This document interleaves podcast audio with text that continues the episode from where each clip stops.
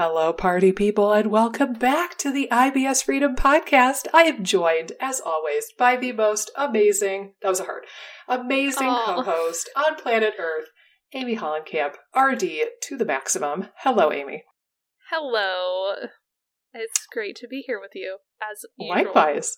We didn't record last week. While I was getting my bronze goddess tan on in California, we skipped recording for a week. So we were sulking a little bit that we didn't get to talk to each other as much as we normally did. So welcome back, back, back in action what, want to tell the good people what our topic is. Again, acknowledging they've already read the topic, but it seems like we should audibly do like a reveal. Feels like a failed surprise every time. I feel like it is. Be- We're going to keep doing it though. We're going to keep. Okay. doing We have certain brain lesions here on the IBS Freedom Podcast, and we're just going to lean in and make them right. more awkward. So we're running right. with it, man. Pulling the Sheryl Sandberg of leading into this. Is it, yeah, is so it, care to reveal? Yeah. So we're going to be talking about H. pylori today is a fun little microbe to, to to delve into with a lot of potential ramifications. I think health wise, um, and I think there's a lot of nuancy stuff uh, that doesn't necessarily get discussed much with H. pylori, which I'm sure we can delve into. I'm excited to. I we haven't done an episode on H. pylori, and I don't know if I've necessarily totally picked your thoughts around this topic either so i'm excited to hear sort of your take on on certain things that i've noticed uh, in the h yeah. pylori genre but yeah I'm, I'm pumped to to chat about h pylori today yeah likewise and i I think we learn from each other each time we do one of these episodes. So I'm excited to hear your perspective on it and your experience. And I do, you know, I, I think I'm going to preface this by saying um, I've had a change of heart around H. pylori specifically. Mm-hmm. And by the way, like I'm I feel like this is like my one neuron that's a little bit dyslexic in a way. I can never quite make up my mind if I prefer to say H. pylori I or H. pylori. E. So I'm probably going to toggle back and forth between alternating how I pronounce it depending on my mood throughout this podcast oh episode. So sorry in advance if I drive you crazy or the listeners crazy, but I just I can't make up my mind. But yeah, I've changed my mind on this in a way in probably the last year or so. I I know we've talked a little bit about the GI map stool test before, right. and my feeling for quite a while was that the GI map stool test was overdiagnosing H. pylori. Mm-hmm. But now, since I did more of a deep dive in the summer last year when I was developing Banish the Burn, I realized, oh, no, maybe the conventional tests aren't quite everything they're cracked up to be. And the GI map is catching some of the people who have H. pylori, but maybe it's not overgrown to the degree that it's caught on conventional testing. So now I do tend to treat it, even if it's under under the threshold for the that lab reference range on the GI map. I might not treat it really aggressively. I might just use like one or two things on it. Uh, right. Uh, but if somebody is, especially if somebody's symptomatic of like, you know, gastritis, GERD, reflux, burning, indigestion, like any any of those symptoms that we could pinpoint on H. pylori, if they have some of those symptoms and the GI map is coming back positive, but it's below that threshold, I have changed my tune in the last year or so and decided, no, that might actually be worth treating. Again, maybe not with antibiotics, it might just be like one or two herbal compounds uh, but I am getting more in the habit of treating that when I see that on the GI map. I don't know if you feel the same way about that. Yeah, I know we've had this discussion before. I think it was a, a bit of a trickier area because, you know, I, I think that on the GI map, I, I would hear, you know, oh, definitely treat it, even if it's showing up at all, or, eh, you know, I think there was a level of aggression towards the H. pylori that was showing up on, on the the GI map. And again, like yeah. it, it, it almost still takes tailoring the approach to the yeah. person as well, which I think you mentioned when you were describing everything. Like depending on what the person is is exhibiting, H. pylori, if it's slightly kind of under the threshold, but they're having symptoms of upper GI issues, it could be more problematic. Yeah, it might make sense to treat it or to do something about it. Now again, the conventional thing of like before the the quadruple antibiotic therapy might not be Yeah. wise in a situation where it your H. pylori is a little bit overgrown. So again, it, I think it's one of those scenarios where it's kind of it can be a little bit interesting in terms of how how to go about actually like lowering those Yeah. levels. Like I almost think it's more of like depending on the type of H. pylori too. Like I know that there's virulence factors in the GI map, which is interesting. So like if you have a, a strain of H. pylori that tends to be really ulcer like ulcer producing, Mhm. um, compared to like maybe another strain or uh, yeah, like another strain of H. pylori that's that's not as virulent. Th- then again, it might change how you would go about managing it too. Yeah. But yeah, I I think you're right. There's probably like a the degree or spectrum of H. pylori overgrowth varies in a lot of ways and what's what's conventionally picked up is probably going to be the far end of the spectrum where Yeah. they might have a lot of H. pylori going on whereas maybe what the GI map's picking up there's some dysbiosis or imbalance where there's kind of higher levels of H. pylori but maybe it's not necessarily enough to be picked up by the conventional Yeah. testing Yeah. Yeah. And I think that you can almost think of it like a hierarchy of right before we get into the possible treatments for it, you can kind of gauge like how severe your H. pylori is. Right. And then judging like how you would treat it. So the lowest of the low would be if all the testing has come back negative, the GI map has come back negative, but you just think you have it. Right? So like that, I would not treat that super aggressively. You could maybe throw some at it or throw like one thing and see if it shifts anything. But if all of your testing has come back negative, including the functional testing, and you just think that you have it, you might just be looking for the wrong boogeyman, and I would encourage you to look at other boogeymen. Then, like up a, a couple rungs from that would be the person who had a low level of H. pylori detected on something like a GI map. It's not overgrown, it's not displaying a lot of virulence factors, but it's there. And those are the people where it's like, okay, maybe it's it's an overgrowth, but it's not like a hella overgrowth. right It's not it's not crowding out everything else in your stomach to the point that you need to nuke it, but it's probably worth treating. You know, if somebody came back like that with a low level of H. pylori, but it's not super virulent and they're asymptomatic, I would consider leaving it alone personally. If the same scenario comes back, GI map is positive, it's not above the threshold, but it's not virulent, but they have symptoms, then I would think more in the, lo- the lines of like herbals and probiotics and doing the natural strategies. And then, kind of like the highest rung would be people who get the conventional tests, like the H. pylori breath test or the stool antigen from LabCorp or Quest, or they have an endoscopy and it's diagnosed on an endoscopy. Like, if those things are positive, then, you know, maybe you consider the antibiotic therapy, or maybe you just treat it really aggressively with the natural compounds. But again, it's like, you know, conventional testing is positive. That's a heck of an overgrowth. You probably want to nuke it and, and be really thorough with that approach and that treatment. Coming back on the GI map, but it's not necessarily overgrown. I don't know, try some herbals, see if it shifts anything. Maybe don't put all your eggs in that one basket. And then, yeah, if all your testing is negative and you're just convinced you have it, then you might just want to look at a different boogeyman. Yeah, yeah, because again, like there's definitely been some people that you know, there we're sort of in between like whether it's like uh is it something that's going to help because you have maybe even again like they have pretty close to like where the threshold is on the GI map. Yeah. And we treat it and it doesn't help their symptoms much either. Again, like it's not really making a dent. I still think it's a good thing to pay attention to how you're responding to the treatment and Yeah. adjusting versus just kind of blindly, you know, strategizing based on what the test says s- still.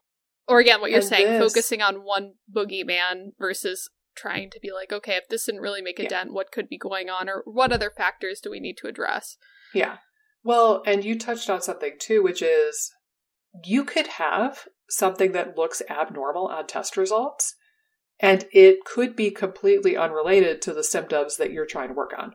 Right. So you Right. could have constipation, and you could have high methane on paper, like on a SIBO test, but the constipation could be caused by something else other than the methane. So there are plenty of people who have constipation who have normal methane levels, and there are people with methane dominant SIBO who have right. diarrhea. And there are people who have no methane production, they have hydrogen production on a SIBO breath test, and they still have constipation. So it's like we want to we want to have these conversations and clinically, like doctors want to have these conversations with patients where they get to be the hero and they get to show you, like, oh, this is the bad guy. It was this all along. And I get the value of doing that and and showing you like you're not crazy. It's right here. This is right. the reason for your constipation. But really every time we're running a test and we're saying I think this is causing this for you, we're speculating. We don't know right. for sure until we treat the thing. And if the symptom gets better, then that's building the hypothesis. But similarly, if you think, oh, I have H. pylori, that's why I have X, Y, and Z, and then you treat it and it doesn't change your symptoms, every time you try a treatment for that thing and it doesn't shift the symptoms for you, you are building the null hypothesis you are building the case that proves that that thing that you're treating is actually unrelated to the symptom that you're trying to target. And you need to be aware of that and you need to listen to that instead of just committing harder and doubling down on more and more aggressive strategies to treat the same thing because they could actually be unrelated. So right. that kind of a tangent, but I felt like it was worthwhile because, yeah, like I've seen people who are convinced that they have SIBO and they treat the SIBO until the cows come home and it doesn't do anything. Right. But when we shift gears a little bit, that makes a change. Or like H. pylori, they they're hammering the snot out of H. pylori. And it's when we finally just put that on the back burner and say, maybe we'll come back to this later. Let's focus on something else. Like sometimes that makes the biggest difference. Right, right. And again, like I think the SIBO analogy is really good because like sometimes people actually need to repair and rebuild their microbiome in yeah. order to find like total relief and progress. Like some people are going to be prebiotic responders, which is the opposite of ki- nuking it with a whole bunch of herbals or pharmaceutical yeah. antibiotics. So I think it's it's always important to know that there's going to be nuances within the individual within the individual, and it's always important to pay attention to to how you're responding to things and not just like this is the only protocol and we have to push forward regardless of how you're doing. There yeah. has to be some ability to assess where someone's at. Yeah. And, well, make and adjustments. Humility. Like I do yeah. think that ego gets involved quite a lot where you know, either on the part of the patient or the provider where like both of them just want to keep doubling down on that path because they really don't want to acknowledge that they've been on the wrong path. But yeah, I, I, I think it's worthwhile, especially with H. pylori, because honestly, and this is this is still something I mentally chew on all the time. Right. The question of is all H. pylori bad? Right. I I'm still in the camp of no, which is why if it comes back low or within the normal range on the GI map and you're asymptomatic for H. pylori related symptoms, I usually don't want to treat that. But if you're symptomatic, then I think you could pay attention. But as an example, um, I pulled up just a couple more like references, um, and there's about a 35% prevalence of H. pylori infection in the United States, which sounds like a lot. So if you gather a group of your friends, if you gather nine friends together, probably three of you have H. pylori, which is bizarre right. to think about. But the prevalence worldwide is about 50%. And the prevalence in some countries is much higher. Like I just wrote down from a study uh, that I noted in Banish the Burn, the prevalence of H. pylori infection in Nigeria is 88%. Right. That is, so you gather nine of your friends, like eight of you, eight, 8.5 of you have, I guess I should have just rounded it. You gather 10 of your friends out of the 10 of you, nine of you have H. pylori. Like, that's pretty profound. And when I see stuff like that, it makes me wonder does that mean that the life that we live, or like the environment in Nigeria, for example, is that conducive to H. pylori overgrowth? Like there's something wrong, there's something bad in that Right. environment that creates that problem, and it's something that needs to be addressed? Or is it that we can live in symbiosis with H. pylori sometimes? And for some people, that's more difficult if they have other confounding variables. But when I see numbers like that, where it's like a, a pretty good majority of the population tests positive for it, and presumably not all of them are symptomatic, it does make you wonder if it's really abnormal, the presence of this microbe. Um, and I know it's very high in China as well, but to be my own devil's advocate and slowly take you down this rabbit hole of thought, I know there's a lot of research on H. pylori that comes out of China because they have a high incidence of gastric cancer. Right. So, is the H. pylori asymptomatic until it causes gastric cancer? right. So, I don't know. I don't know if like asymptomatic H. pylori is okay and it's not going to do anything bad, or if asymptomatic H. pylori means that maybe someday you're going to get cancer, or Right, right. what? Or Like, there's it- multiple factors, like you were saying before. Well, and I, it's interesting you bring this up because I know, I don't know if you read the book. It's called Missing Microbes. Have you heard that No. before? Sounds good. It's by a, it's by a, I believe he's a gas, yeah, he's a gastroenterologist, Can and I he share was the really- director.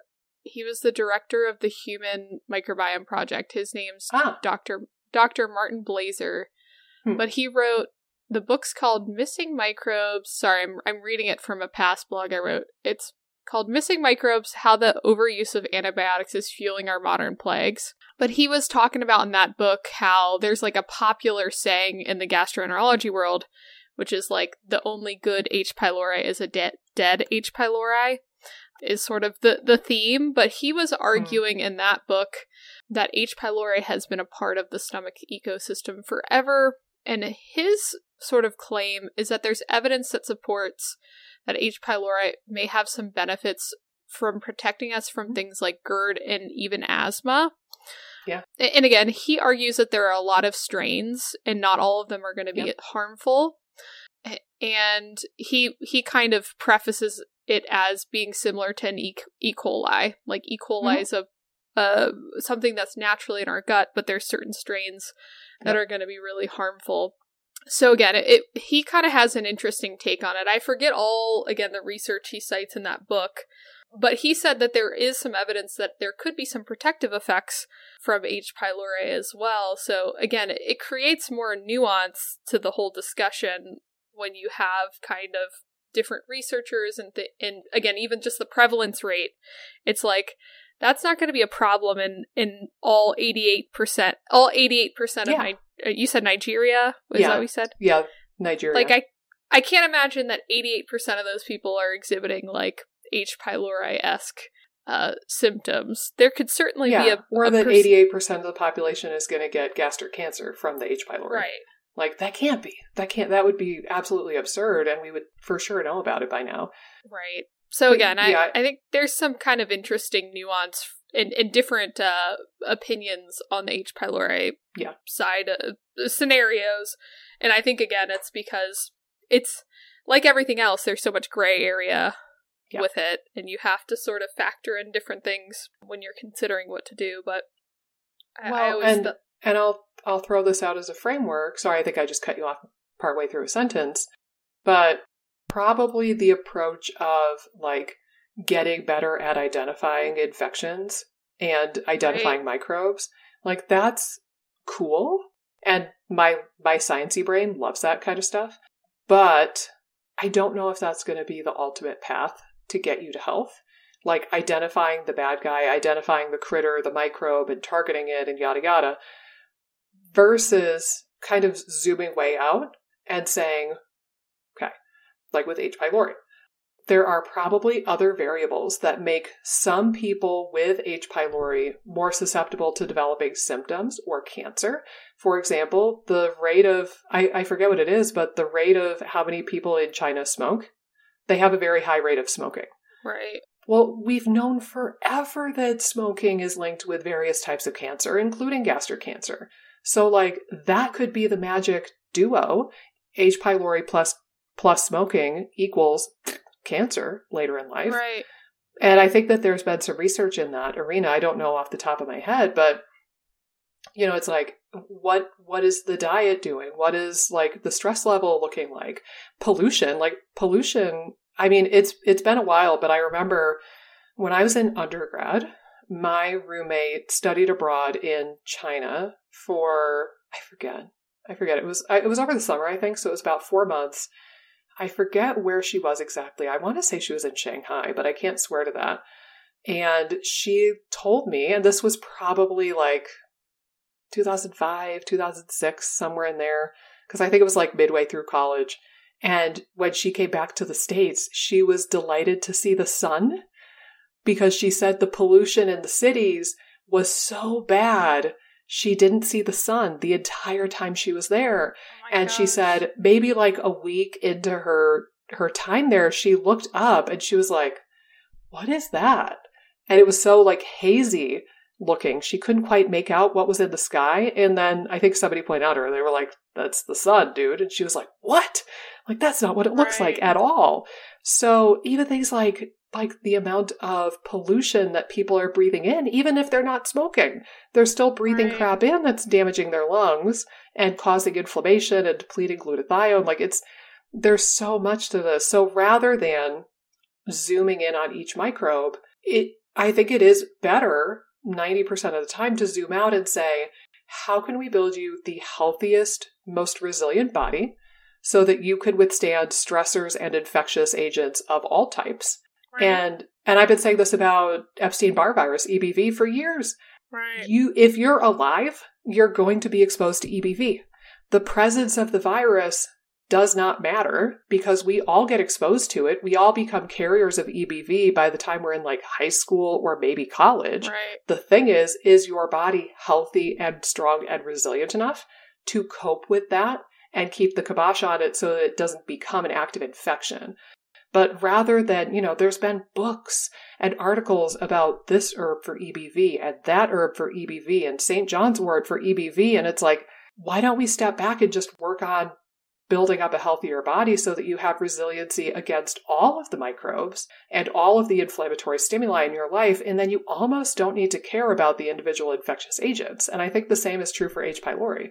Such a great point because I almost think it, it's true for SIBO as well. It's like, Yeah. w- how do you even get H. pylori to begin with? Like, it, or how it's overgrowing in a sense that's not conducive to your body. Like, there has to be breakdowns that drive that to create an, an environment that's going to be hospitable to an overabundance of something like H. pylori. So, Yeah.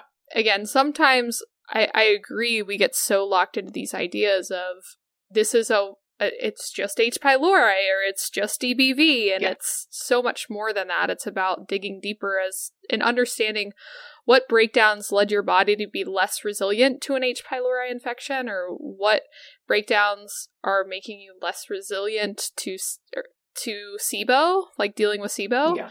And I think you could go down the line with various kind of, especially microbial issues in general. Like I, I just think sometimes we get so locked in on the microbiome or pathogens or that sort of thing. And Yeah. it's always good, like what you're saying, to zoom out and say, you know, how can I actually just build resilience against these things? I, I, I think honestly, if you're ever in doubt on your gut stuff, trying to ask your asking yourself that question and focusing on strategies, like even if you don't necessarily know, maybe there's multiple things going on and you don't know what like the biggest thing is. But it's like, even if you're just focusing on resilience, I think for a lot of people that can get them a lot of the way to where they want to be. Maybe not Yeah. totally there, but it, it can really, really transform the process and, and move the needle in a lot of different ways. Yeah. Well, and we we talked about this a bit with the last episode, right? Like people wanting the answers and the boogeyman and and kind of like pointing the finger and pointing blame because a lot of times when we develop an inflammatory disease or a chronic disease, a lot of times there's blame put on us, either ourselves, us blaming ourselves, Right. or the provider who tells us it's all in your head, you did this to yourself, you know, why don't you lose weight, et cetera, et cetera. So I think that there's naturally a lot of fingers pointing at us Right. in the healing process. So then people, by and large, become very desperate to point the finger elsewhere. And it's Right. not to say that there's never a boogeyman and that that that is not a thing that can happen. But yeah, I, I agree. I think that when in doubt, building resilience and just trying to build a healthy body. I mean, honestly, like that's kind of what I did with my course FODMAP Freedom. Like it, a lot of that course would be beneficial for people without SIBO, but I, I built it around SIBO. But it's like, you know, we talk about like sleep and stress management and like improving vagal tone and improving the microbiome and and improving nutrition. It's like that's not going to hurt anybody to do that. But I I kind of I kind of trick people into taking this course about building a healthy body and a strong, resilient body. And I just trick Right. them by saying it's a SIBO course. And like it is, but it's also not. And that's really funny for me to kick back and watch. And I joke all the time with students. I'm like, I tricked you into being here. Right, Yeah. right. Just so that I could have some of these conversations with you and teach you the stuff that you actually need to know. And it's all of the it's the the less sexy stuff that Right. ends up being really impactful a lot of the time. But right. you know, it's, It's like- you have to have like the the, la- the label of oh this is a SIBO class or the framework of SIBO for people to really care about some of these lessons. In my experience, Right. It's so funny you say that because my course is the same way. Like, I just feel like it's all about foundational pieces. And Yeah. it's funny because, you know, my course is labeled as a SIBO course, but it's like some people are like, oh, is this still, would this still be valuable, valuable for like Candida or IBS in general? And I'm like, yeah, Yeah. like it's, it's, you know, speaking to a SIBO crowd. So everything's sort of put in the reference referencing SIBO, but it is it is Yeah. interesting because I think you're right. Like the first the majority of the program's all about foundational pieces that you just want to make sure you're checking the box on. Doesn't mean that they have to be perfect, but like that you're paying Yeah. attention to these factors and trying to move the needle forward and creating habits that are going to build that resilience and build positive momentum and change. And Yeah. Again, th- th- those are the hard things to do versus just kind of buying a supplement or, you know, attacking the boogeyman or creating a protocol. I think that Yeah. t- is a lot easier than actually trying to figure out how you're going to get to bed two hours earlier Yeah. because you're only getting five hours of sleep. Like, so uh, it, it, sometimes, again, the habit change is just so much, sometimes more difficult than doing the protocols. Well, and I think sometimes it's a matter of dopamine also. Yeah. where it's like dopamine is the neurotransmitter of like motivation for those of you who don't know and it's you know if you if you create a pain point by spending $50 on a supplement you're probably gonna muster up the dopamine and the motivation to take the supplement because it stung just a little bit when you bought it and it Right. it it's going to be like that little reminder of like oh i better take that thing. Versus you know if it's if it's a matter of getting to bed on time to use your example and giving yourself enough rest that's like a no dopamine situation. Like right. there's no there's no pain point kind of prompting you to make that decision. You're probably going to get pulled in a million different directions. Your spouse is going to want to take up your your brain and talk about something your kid's going to want to do something you feel like you have to do more work you feel like you should be doing a million other things and it's like all of those all of those shoulds get in the way of what you actually need to do but it's like if you had more more dopamine more motivation you could kind of get over the hump and make it happen but the lifestyle stuff and the habit stuff is so unglamorous and unsexy that people just don't do it or they forget to do it a lot of the time because they don't have like enough motivation to kind of get them there Right. but i want to get back to h pylori because believe it Yeah. or not folks this is an h pylori episode right.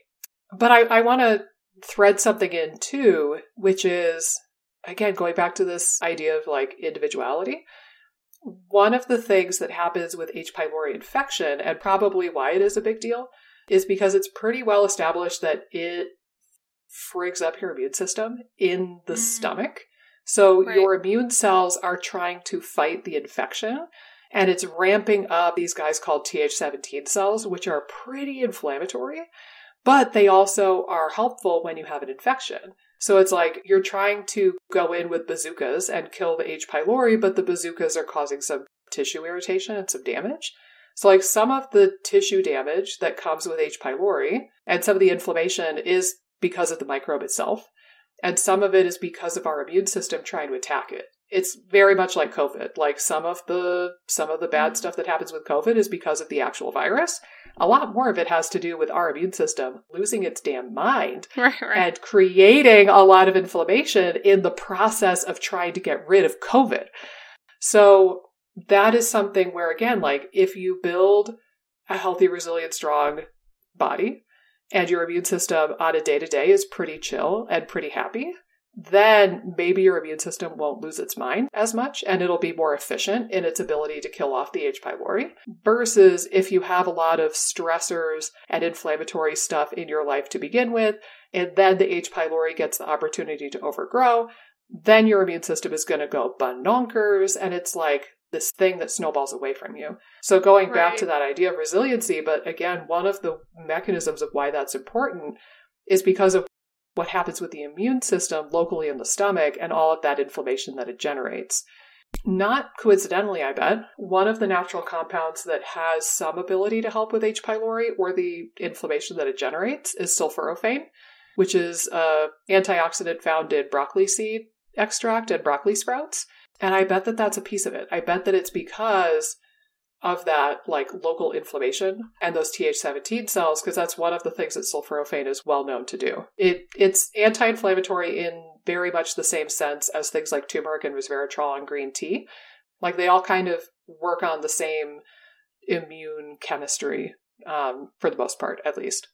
Right. Well, and I know I know green tea's helpful for H. pylori as well. So again, maybe the same mechanisms at play. And I even think like grapeseed extract might fall in the same vein. I don't know if it would, but Maybe. could be playing a role in some of the immune system modulating effects. And, and I think, again, like, w- I don't think we've mentioned it, but maybe everyone knows, but H. pylori is sort of known, well known for being the ulcer microbe. So, again, some of the inflammation it's generating can lead to sort of damage to the tissue, whether it's an ulcer, or gastritis, or an irritation in the in the stomach. And I would say too, um, one other thing that H. pylori can do, just like to help it the environment become more hospitable for it, is that it produces like certain enzymes that can kind of like lower your acid levels mm-hmm. to make it nice and cozy for it uh, to to take hold. The H. pylori doesn't really love a high acid environment either. So you know, it definitely can disturb digestion in a lot of ways where it's kind of creating a potentially lower stomach acid scenario for yeah. you. Um, which then, again, we've talked about leads to things like SIBO and dysbiosis downstream. Yeah. And I, I think that's an important point to recognize because if you have, like, from a hierarchy standpoint, if you have something like H. pylori or even gastritis that's maybe not related to an H. pylori situation, you almost want to address those things first before kind yeah. of moving down in, into things like SIBO, just because you're it's going to be really hard to make progress with SIBO if there's all this dysfunction going on in the stomach um, from a digestive capacity, inflammatory standpoint. If there's just a lot going on there, it's just going to be impossible to to really solve things downstream. And, and I think sometimes I see that a lot with clients. Um, I've actually been seeing a decent amount of clients with with gastritis as of late, yeah. and sometimes it's not even like really referenced to them or like told to them. Like their doctors are like, "Oh, we had a, you had a little bit of a irritation in your stomach, BTW. but they right, but they just blow it off, or sometimes they don't mention it, and I'm like looking through their endoscopy notes, and it's like, yeah the doctor's like, oh, has mild gastritis or something, but they were never told. Yeah. So it, it does, it's very interesting to me, again, that I do, that I have been seeing more, more gastritis things, but in that scenario, a lot of people are still so focused on the SIBO because the gastritis has been like sort of like either not paid attention to or like just a flippant thing like oh you had a little bit yeah. of something going on but not a big deal yeah and I think it's important to recognize if you have something like H. pylori or gastritis or any sort of stomach related thing going on, and maybe you do have SIBO, of the two, things, if you're trying to do things from like a, a from a process standpoint that makes the most sense, hitting on some doing some of the stomach work is probably going to be the way to go at first and then working Yeah. your way down would be Yeah. the next step. Well, I think from the efficacy of the protocol standpoint, you're right. And also, I'll throw out one other reason you're right. Your ability to tolerate stuff that you want to take for SIBO right. is going to dramatically improve if you work on the gastritis first. right. So, like, I've seen many, many people with gastritis and SIBO try to take ginger for their motility, and they say, Oh, it did help my motility. I was less bloated or I had a good poop, but my stomach burned like crazy. So I can't take it. And it's like, yeah, because of the gastritis. Right. Or uh, another one that I've seen, like any sort of antimicrobial that's made of an oil, like oil of oregano, or there's a product, um, the Candibactin AR has like oils in it.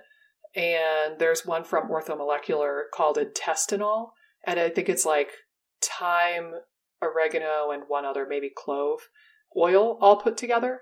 But all of those, like basically concentrated essential oils that are put in a gel capsule, like it'll be put in with something else, like coconut oil or olive oil or something. Right. But you're still getting a really concentrated aromatic oil, and those irritate the heck out of gastritis a lot of times.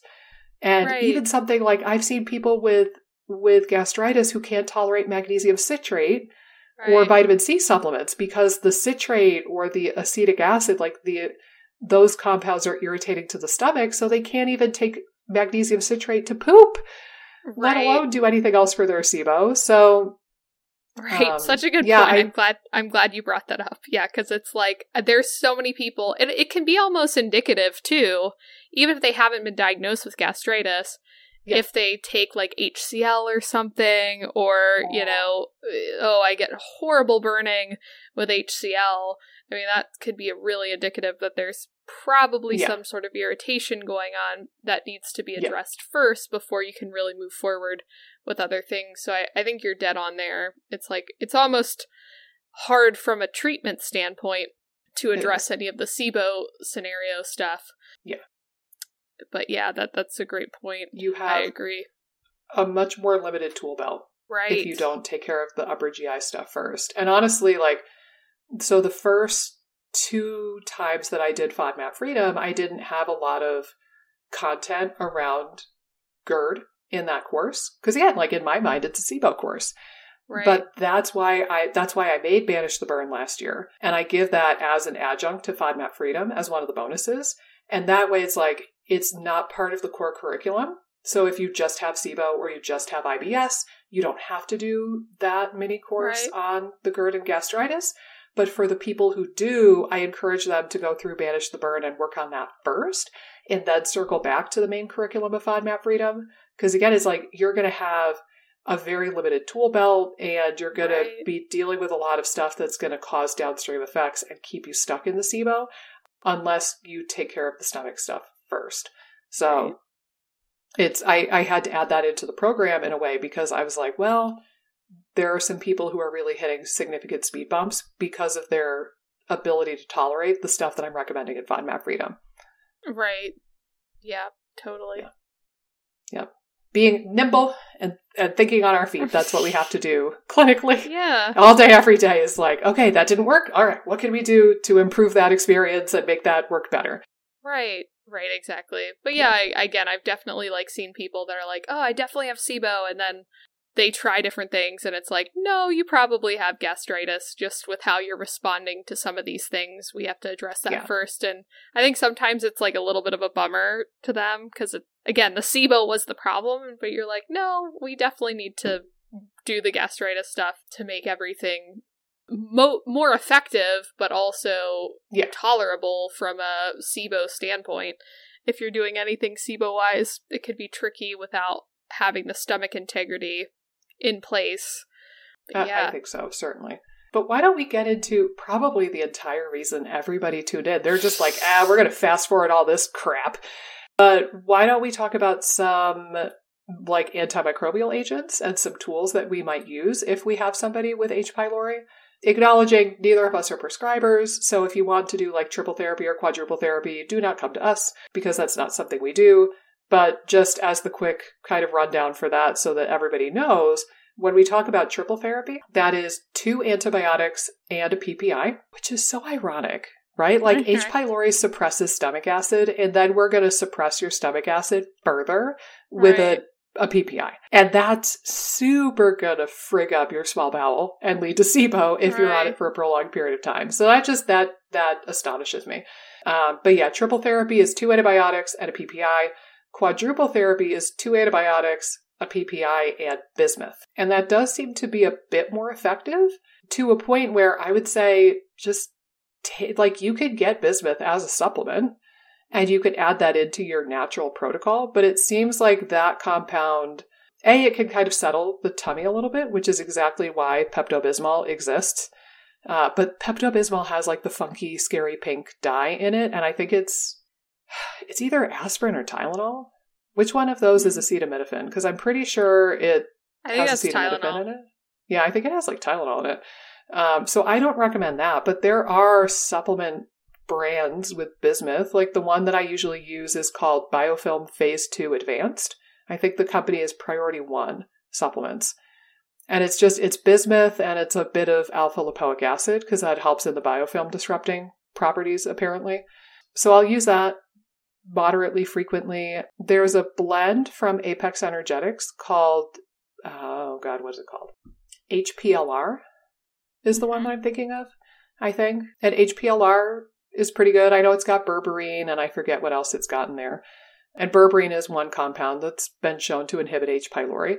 So those are probably two of the ones that I use the most. There's also a product from Orthomolecular called Pylorasil, and that has some zinc carnosine in it. And I think bismuth and berberine, if I remember correctly. So that's a nice little blend too. Right. Yeah, Yeah, I've but- I've used Pylorasil before. Sometimes I'll use Gastromend. There's a couple different things that I've done for H. pylori. I feel like sometimes it it depends on the person, but Yeah. I I also think again, I I know we're probably going to get into this too, but I think there's some probiotic agents that could be helpful as well. Yeah. Um, I know BioGaia has the Gastrus Yep. Yep. that I that I really like um, for H. pylori. I mean, it's helpful for SIBO too. So, like, if someone has a H. pylori SIBO double whammy, Mhm. especially if it's more methane dominant too, I I think Yeah. it, it could be really beneficial uh, in those situations.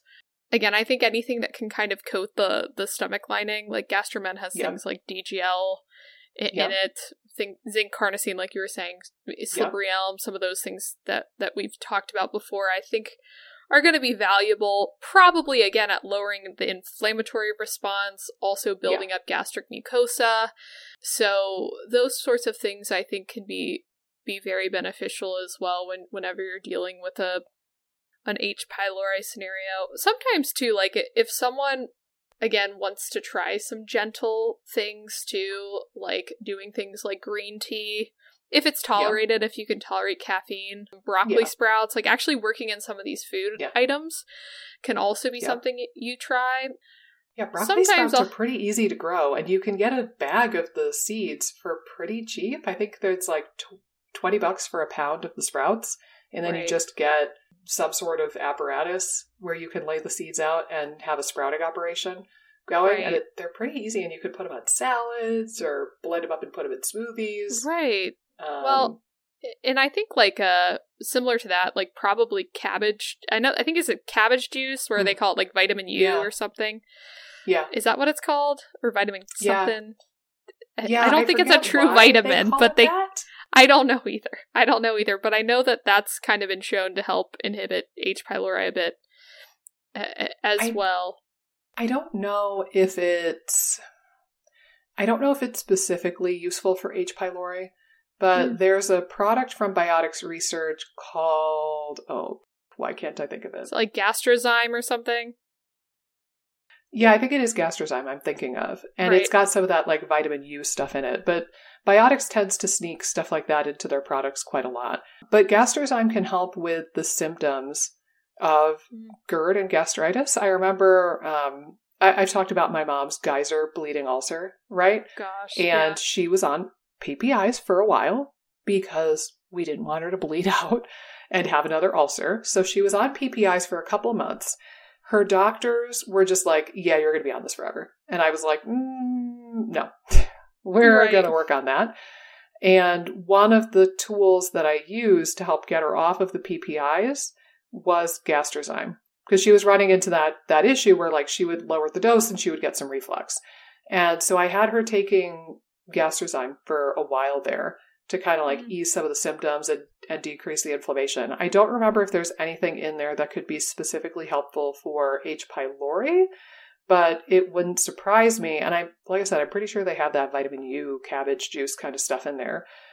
Yeah, but yeah, I, I think I, that anti-inflammatories, generally right. speaking, should help. Again, because they're at least mitigating some of the inflammation. And gen- like, if you think of inflammation, if you got like a laceration on your leg, right, the tissue would become red and swollen and puffy and irritated, and it it would puff up and it would probably get pussy. Like pus is basically dead white blood cells that are fighting off the infectious right. agent. And if you think about like irritated tissue, but on the inside, it would stand to reason that the tissue would be red and puffy and be like uh, covered in white blood cells trying to fight the infection. And like the puffiness and the swelling, that part of it could make it hard for your immune system to work properly. Like it's almost too much of a good thing. So if you right. can help just mitigate some of the inflammation and take out some of the puffiness in the tissues, I think that that could be helpful for any sort of infection. Right. So like if it's topical, maybe we would use something as an astringent and we would try to like tighten up the tissues and release some of that swelling and get it get it to right. be a bit better. But I think, you know, in green tea, tea has some astringent properties. Maybe that's a piece of why it works right? Like maybe it's the right. astringency and the antioxidants combined and we're getting we're getting some effect there. The sulforaphane I mentioned. Even there's some polyphenols that inhibit H. pylori right. to some degree, or even there was one study that showed that, and I think it was a little older, but there was a study that showed that five grams of vitamin C per day led to about a 30% eradication rate for H. pylori. Yeah. I mean, no harm, no foul there. Like, sign me up before right. I, I take two doses of antibiotics and a PPI for a month or whatever it is. Like, sign my ass up for the high dose vitamin C. Absolutely. Right. Well, again, I, I think you can layer in like different strategies too. Like, again, maybe you like green tea and you tolerate it, so just drink a little bit more green tea. Maybe you can work in some sprouts in your salad. Um, again, have things like blueberries or like very poly yeah. other very polyphenol rich foods that could potentially help yeah. with H. pylori. um, yeah, and again, like even you know, yeah. if if you tolerate things like fermented foods, you could add some of those into, mm-hmm. which could be helpful as well. So I mean, I think there's a lot of like ways that you could support an H. pylori approach food wise too. It might not be enough totally to to eradicate the problem on its own. But, yeah. you know, I, I think that there's a lot of different layers that you could add into an H. pylori protocol that's outside of the supplemental kind of stuff, too. Yeah. One other well, thing that similarly I. Similarly for SIBO, right? Like, support the body with nutrition to the right. degree that you're able. And I'll throw out there, too, you touched on this, but when you're looking, you know, if you Google herbs for H. pylori or antimicrobials right, for. H. pylori, or if you're listening to this podcast and you're like, okay, they rattled off 10 different supplements, which one do I get? A, don't be the person who buys all of them. Just don't. right. Um, but B, like trying to look for twofers or threefers wherever you can. Right. So, like, right. if you have H. pylori and also methane SIBO, BioGaia just became really appealing to you. Right, right. Uh, versus, like, if you have H. pylori and you have high blood sugar or diabetes, then maybe the berberine is really, really appealing to you, right? Because there's some research that berberine can help with blood sugar regulation when it's high. So you can kind of like pick and choose these strategies a little bit based off of other kind of stuff that you're struggling with. If you know that you have H. pylori and you also have arthritis and you need some anti-inflammatory support, throw in some turmeric and some, you know, sulforaphane and get some of those antioxidants going in addition to your antimicrobials. So you can kind of like to give you guys a peek into our brains, like what we kind of go through clinically when we're thinking of how to build a protocol for the person. That's the sort of stuff that I do. And I know, like, on my YouTube channel, I get requests all the time. Like, oh, just do a, do a, SIBO protocol A to Z video. And it's like, I can't. Right. I can't. I would right. love to, but I can't. It's not that simple. Because again, like the antimicrobial that we use is going to be different. The supportive agents and the probiotics, the things that we're going to use, I'm trying to tailor it to the individual. If you see a functional medicine specialist who has the same damn SIBO protocol for every SIBO patient, run. Because right. that's going to only work, you know, 20% of the time. And then everybody else is going to be shit out of luck. So that's exactly what we're trying to get away from is the protocol bullshit. And yet I get comments practically every week on my YouTube channel begging me for a protocol. And I'm like, I can't because right. I don't know you. Anyway, moment moment of like existential crisis of a YouTuber that I had to share, but um, you talk for a minute because now I've exhausted myself. Oh no! Oh. I'm trying to help well, you guys. I am, but like you make it hard. well, again, like I think again that's where the nuance comes in because like not everyone can tolerate green tea. So, from a caffeine standpoint, or you know, uh, for other reasons, so it's like you know, that might not yeah. be an option for you. So th- there has to be some nuancy stuff to all this stuff. And I think, like what you're saying, the more you can consolidate things based on other f- issues that might be going on, the better. I will say too, like one other one other thing I've found to be helpful in certain cases, and this could be because of an, of an immune benefit from this particular supplement compound, but also potentially from a binding. Like uh, there some people or there's some evidence that it can bind to like H. pylori would be like colostrum or SBI.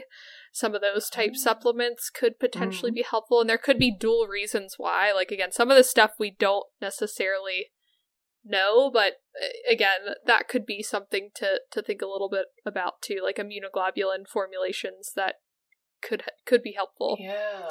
That's a good point because, yeah, I think from like a binding perspective, immune enhancement, I know also the supplement lactoferrin has mm. decent research with H. pylori and also some other critters, like I think Klebsiella and like some of those, like, you know, proteobacteria mm. phylum guys, which H. pylori is in proteobacteria, FYI. Right. So, like, it belongs to the same big group that E. coli, Klebsiella, Pseudomonas, like all of the nasty nasties belong in the same kind of clan, just so you know.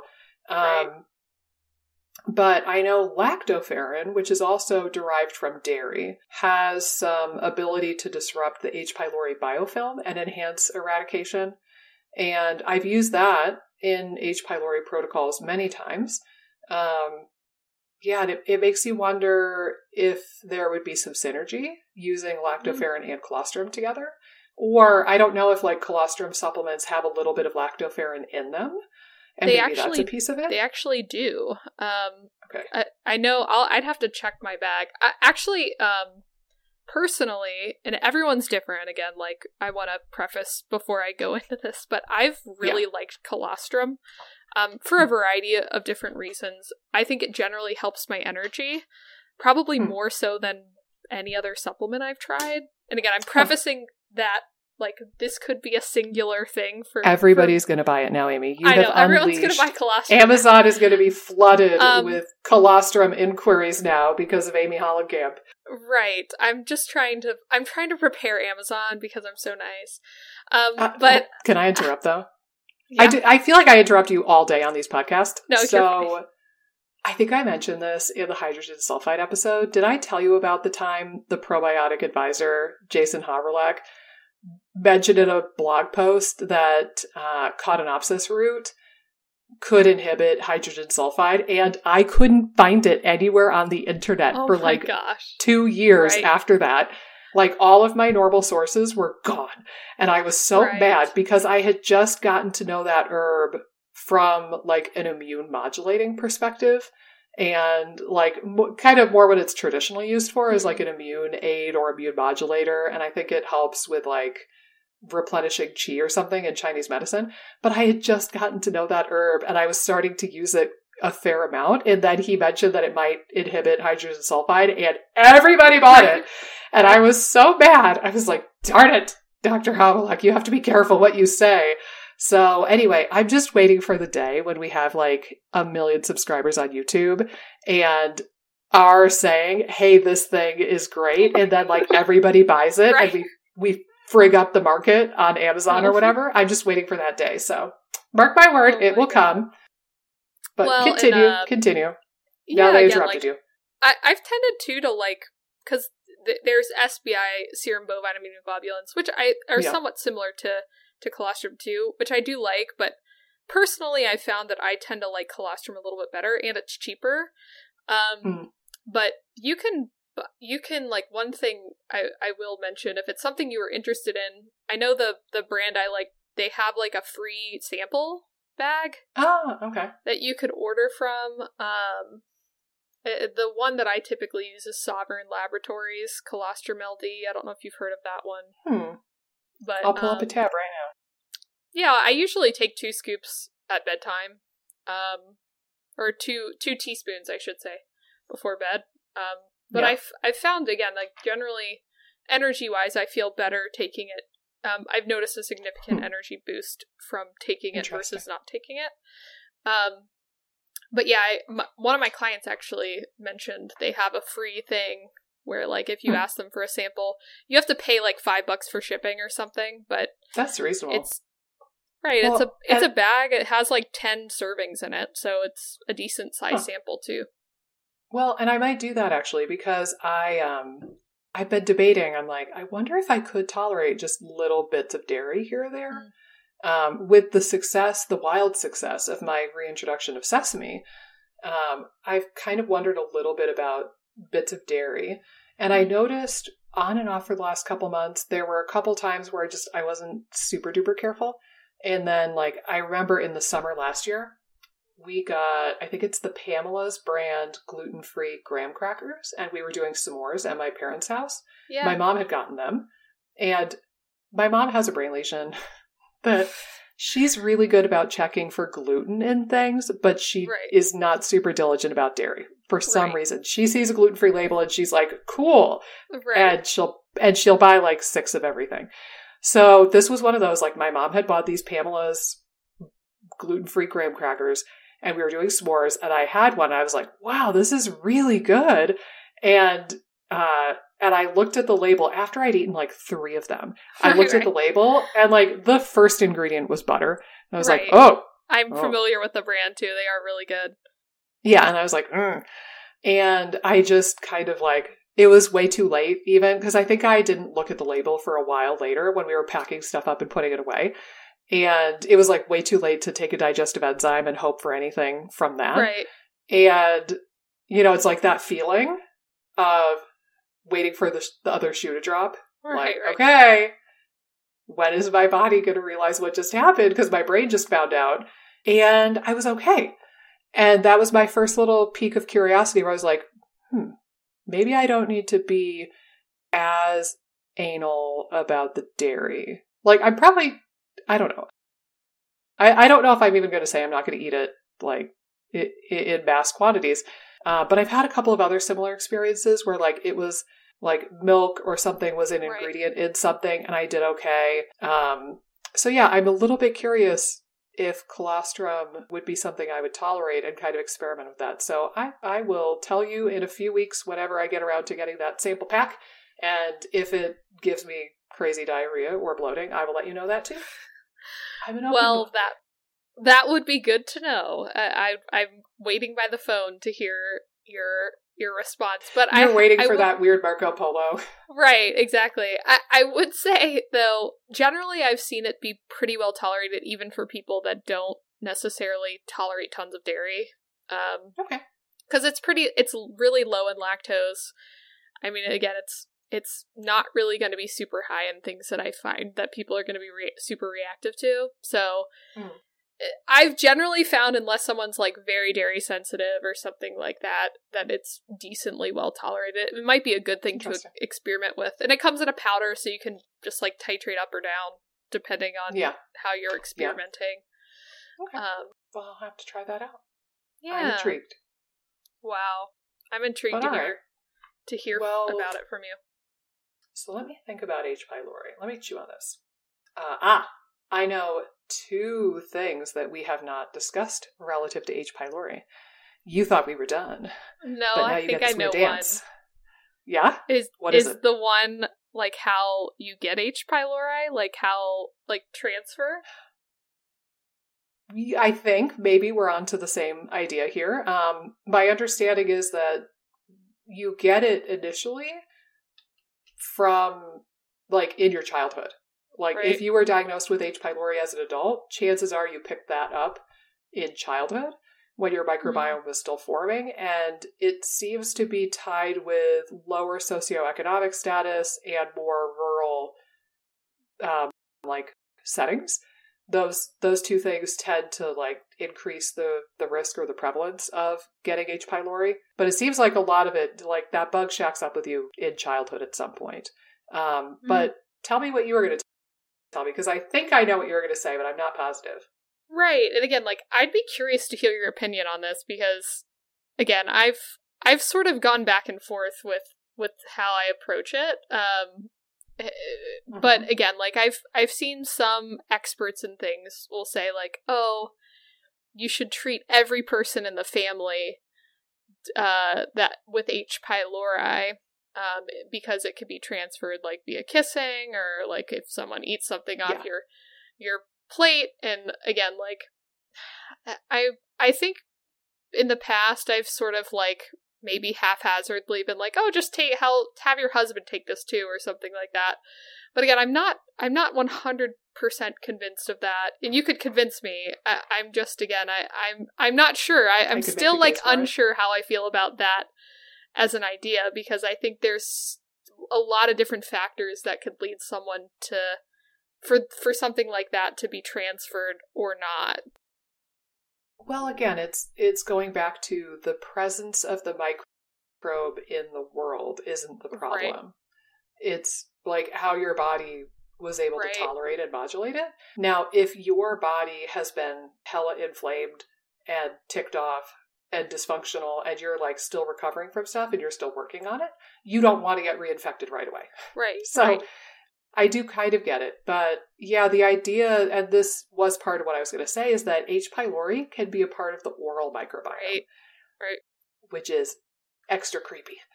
Um, I don't know if you need to treat everybody in the house, and I don't know Right. if I would be worried about like taking a bite off of somebody's plate kind of stuff. Um, if you're like regularly swapping spit with somebody and like kissing them like a spouse, um, I think the compromise that I've done more often is I've said, hey, we don't want you to be reinoculated. Why don't we have you and your spouse, or you and whoever you're smooching with on the regular? Why don't we have both of you do oil pulling with black seed Mhm. oil Mm. for like a week or two? In because black seed oil is one of the many compounds that has been shown to reduce H. pylori infection or improve Right. eradication. Right. Um, and I think that that's pretty harmless. Like, I think that Yeah. doing oil pulling with black seed oil is is very well tolerated. It's relatively cheap. Like a bottle of the black seed oil is like twenty bucks. right. So you know, it's not too too cost prohibitive. And just as a strategy of like crossing your T's and dotting your I's, I don't think that's a bad idea. Um, I would not treat with oral antimicrobials probably, and I don't think I would lose a lot of sleep over it. But again, like if I know that the patient is married or has like a steady Right. boyfriend or girlfriend and they're swap and spit on the regular with one person, I don't think it hurts to have them do that. I just had a patient's Right. boyfriend do that kind of recently ish. And he was fine with it. He was like, okay, whatever. Like, I just want you to feel better.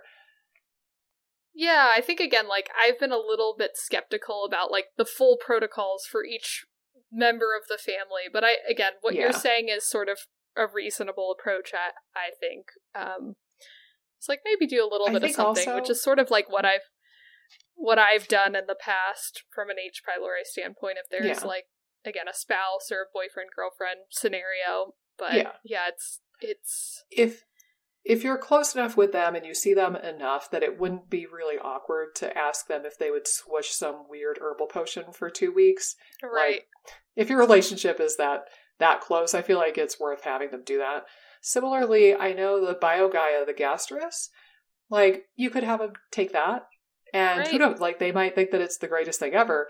Um, but some of that bacteria stays in the mouth because I know that that probiotic has been shown to reduce dental caries, cavities, right. Right. which again, which means that it's modulating or changing the oral microbiome, which means that maybe it would be able to exert some of the anti H. pylori effect inside the mouth Right. when you chew it up. So I feel like either of those are safe enough and like benign enough that if the person is not carrying it in their mouth, whatever, no big deal. Also, just asking your significant other uh, to floss every day during, at least during this treatment, but like they should floss every day anyway. Um, floss every day and get like a $5 tongue scraper and scrape the nasties off your tongue and then do the oil pulling. Like, right. I, I think that that little protocol and I think A, it's harmless. B, it might help prevent a reinoculation on your part. And C, if you can convince your spouse or your significant other to scrape the nasty shit off their tongue and floss every day, and this is your way of tricking them into getting into that habit, cool. You'd be surprised because I ask people on my intake forums, how often do you floss? You would be shocked at the number of adults who do not floss. And I'm like, oh, oh, Yeah. please. It's so cheap. Please do it. It's funny because like the act of flossing is gross, but also not flossing is gross.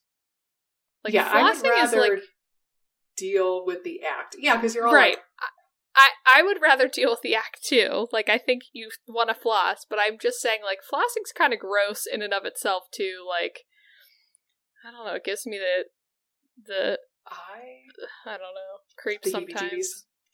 Yep. I'm still looking forward to talking to a holistic dentist on this damn podcast Yeah. because I very much want to talk about the oral microbiome and like the inflammation, like oral inflammation leading to body wide inflammation.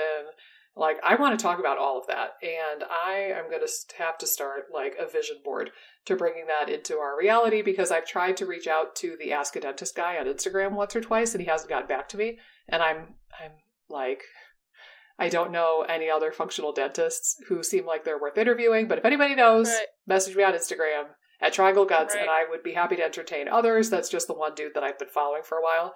But I really want to talk about the oral microbiome. I think that that would be a great topic, and we could talk about H. pylori among other critters.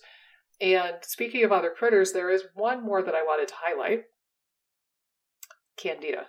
Mm, Now, Candida is a common boogeyman, and it's not that everybody has it, but there is some weird, weird research that suggests that Candida and H. pylori can be buddy buddy with each other, and they can help each other out, and that H. pylori can live inside like the cellular structure of the Candida and be sheltered from antimicrobials. So, if you have a genuinely tricky case of H. pylori, like you've you've tried all the things, it's still there. The tests are showing it's positive. So again, you're not chasing an imaginary boogeyman. You know that this is something that you have and you really really have a gut feeling that you need to work on it. You might want to throw in a little bit of anti-candida support, throw in a little bit of caprylic acid or SF722 or something like that and just see if that shifts things because I have seen some research indicating that H. pylori and candida can be best friends forever yeah, and it's I've not in a way that's favorable to you. I've seen some of that stuff too. I'm glad you brought that up. I, I would have forgot forgotten that point. Can I ask you though? Did do you remember where you first came across that? Because I remember who it I was. do. Yeah. The Gut Institute. Was it? Yes, Grace Liu. Yeah, Yep, she she's a great example. Like I I appreciate some of her stuff, but she's a great example of somebody who like from what I've seen of her, and I haven't tuned in in a couple of years now, but at the time when I think she was really like building her following, I got the impression that in her mind, everybody has candida, everybody has the yeasties, and that was like the pretty classic boogeyman in a lot of her work. Mm-hmm. And she was really, really big on the organic acids test, which now it, like now my opinion as of 2022 is that I think the OAT test probably over diagnoses or over exaggerates yeast and candida. Yeah. Um, but yeah, I just I remember a lot of a lot of like her Facebook lives focusing on the organic acids test and look how Right. yeasty this person is and and like everything she could tie back to yeast in some way. And it's not to say that yeast is is a good thing that you want a whole lot of, but um, I, I do take everything she says with a big grain of salt now, just with that knowledge. Hmm. Yeah. Again, I also think it's weird because I I do feel like so, certain practitioners sort of like, depending on how they're, I don't want to say advertising per se, but whatever contact content they're generating could also lead to different populations coming to them. So like I don't know again like what what her content was or like how you know, I know she did some stuff about like with fatigue and things like that or like there could have been a, a, uh more of a draw Selection bias. right more of a draw Yeah. towards um or people kind of choosing her that are are a little bit more of the candida presentation too but yeah i, I Yeah. i haven't i haven't really st- i feel like she hasn't been as active lately either but maybe i could be wrong Yeah, I I think I unfollowed her page a couple years ago because I was like, like after you follow somebody for a while, you're like, all right, I got your shtick. It, it's cool. Right. Like I hadn't taken seminars with Datis Kharrazian in years because it was always, you know, it was great, but also there was like these very distinct pillars that were Right. in all of his stuff he's ever, and it's still true. Gluten bad, dairy also mostly bad right the vast majority of the time. Um, glutathione is super important. Nitric oxide is important. Leaky gut is important. And then there's like a smattering of everything else. But it's like he hits on the same couple, like gluten is evil, glutathione for everybody. Every time Right. it's like, all right, Datis, I got it. So for a while, I kind of got bored with Datis because I felt like he was a broken record, and I just felt like the same thing with. Lee. And there's probably people who are in episode whatever we are, eighty or something of this podcast, and they're like, "All right, you guys with with building resiliency and the nutrition and all that crap, we get it." right so maybe people are bored of me too, but um, yeah, she was one where I was just like, yeah, like I just I feel like less than one hundred percent of the population struggles with yeast, and therefore I'm gonna Yeah. kind of like take a step back from listening to you for the time being. But she had some pretty good stuff. Yeah, again, there were definitely some things that I that I liked of hers too. Again, I haven't I haven't seen her much as of late though. Um, maybe she's just not in my algorithm anymore for some reason.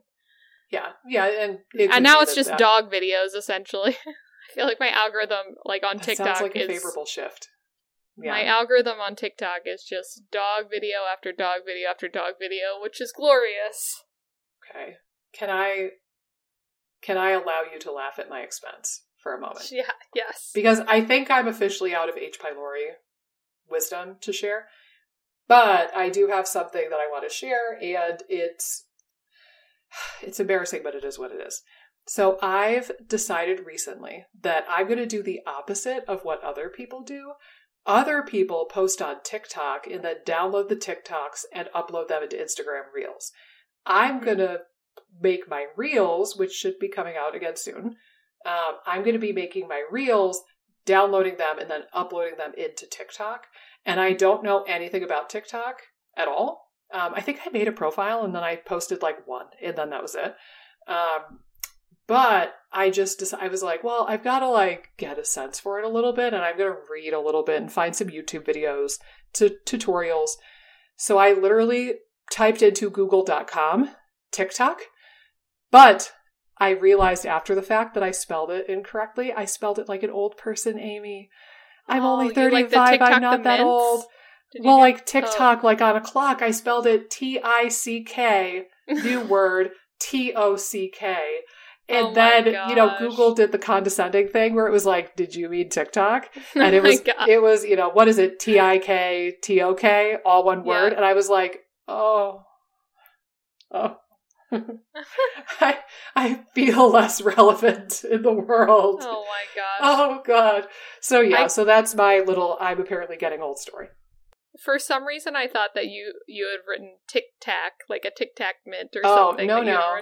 That would also be an old thing to do. I feel like. I, in, in my defense, I still think I spelled it correctly, and the people who came up with the name of the app didn't know how to spell TikTok. But yeah, I not only did I type that into Google.com, which is already kind of an old person behavior, right. but also I spelled it correctly, which is incorrect, which amused oh me. my highly. gosh. Yep. So just prepare for the old lady of TikTok to be there. But I decided I've got all of these fun Instagram reels. I might as well pop them over there onto that platform. Um, yeah.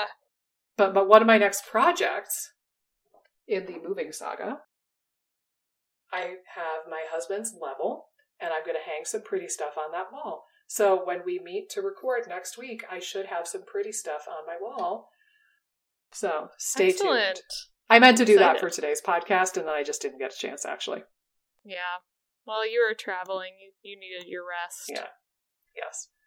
But I also want to take a quick moment and say once again, people, if you're not watching this on YouTube, you are missing out because Amy is wearing a very, very fine baseball cap with a little Boston Terrier peeking out over the rim. And it makes true. me think of little Chipperino. Yeah, Chip. He's he's been very lazy the last couple days just because it's been rainy. He's been laying in his bed, and I'll go and pet him, and he's very Well, sweet. he's probably helping you grow that child in some way. Like he's he's sending you womb juju or something, and he's Maybe. tired because he's helping to grow a person. So Yeah. it, this is his pregnancy too. right. I, you might That's be right. Yeah. That's probably what it is. You're right. That's how the physiology works out, right? Yes. Uh, all right. Well, until next time, my darling. Like I said, I think I'm officially out of H. pylori wisdom. If you had any more wisdom, you could have piped up Nope. amongst the last couple stories. So I think you're out of wisdom too. But uh, Yep. guys, as always, it was super rad, and I will see you, and Amy will see you on the next episode of the IBS Freedom Podcast. Be sure to holler at us on Instagram. She is at Amy underscore Colin Kim. Hollenkamp underscore RD. Sorry, my brain Yep. had a meltdown. And I'm at Triangle Guts because I'm in the Triangle of North Carolina. And we will see you on the Instagram and on the podcasts. Until then, toodaloo.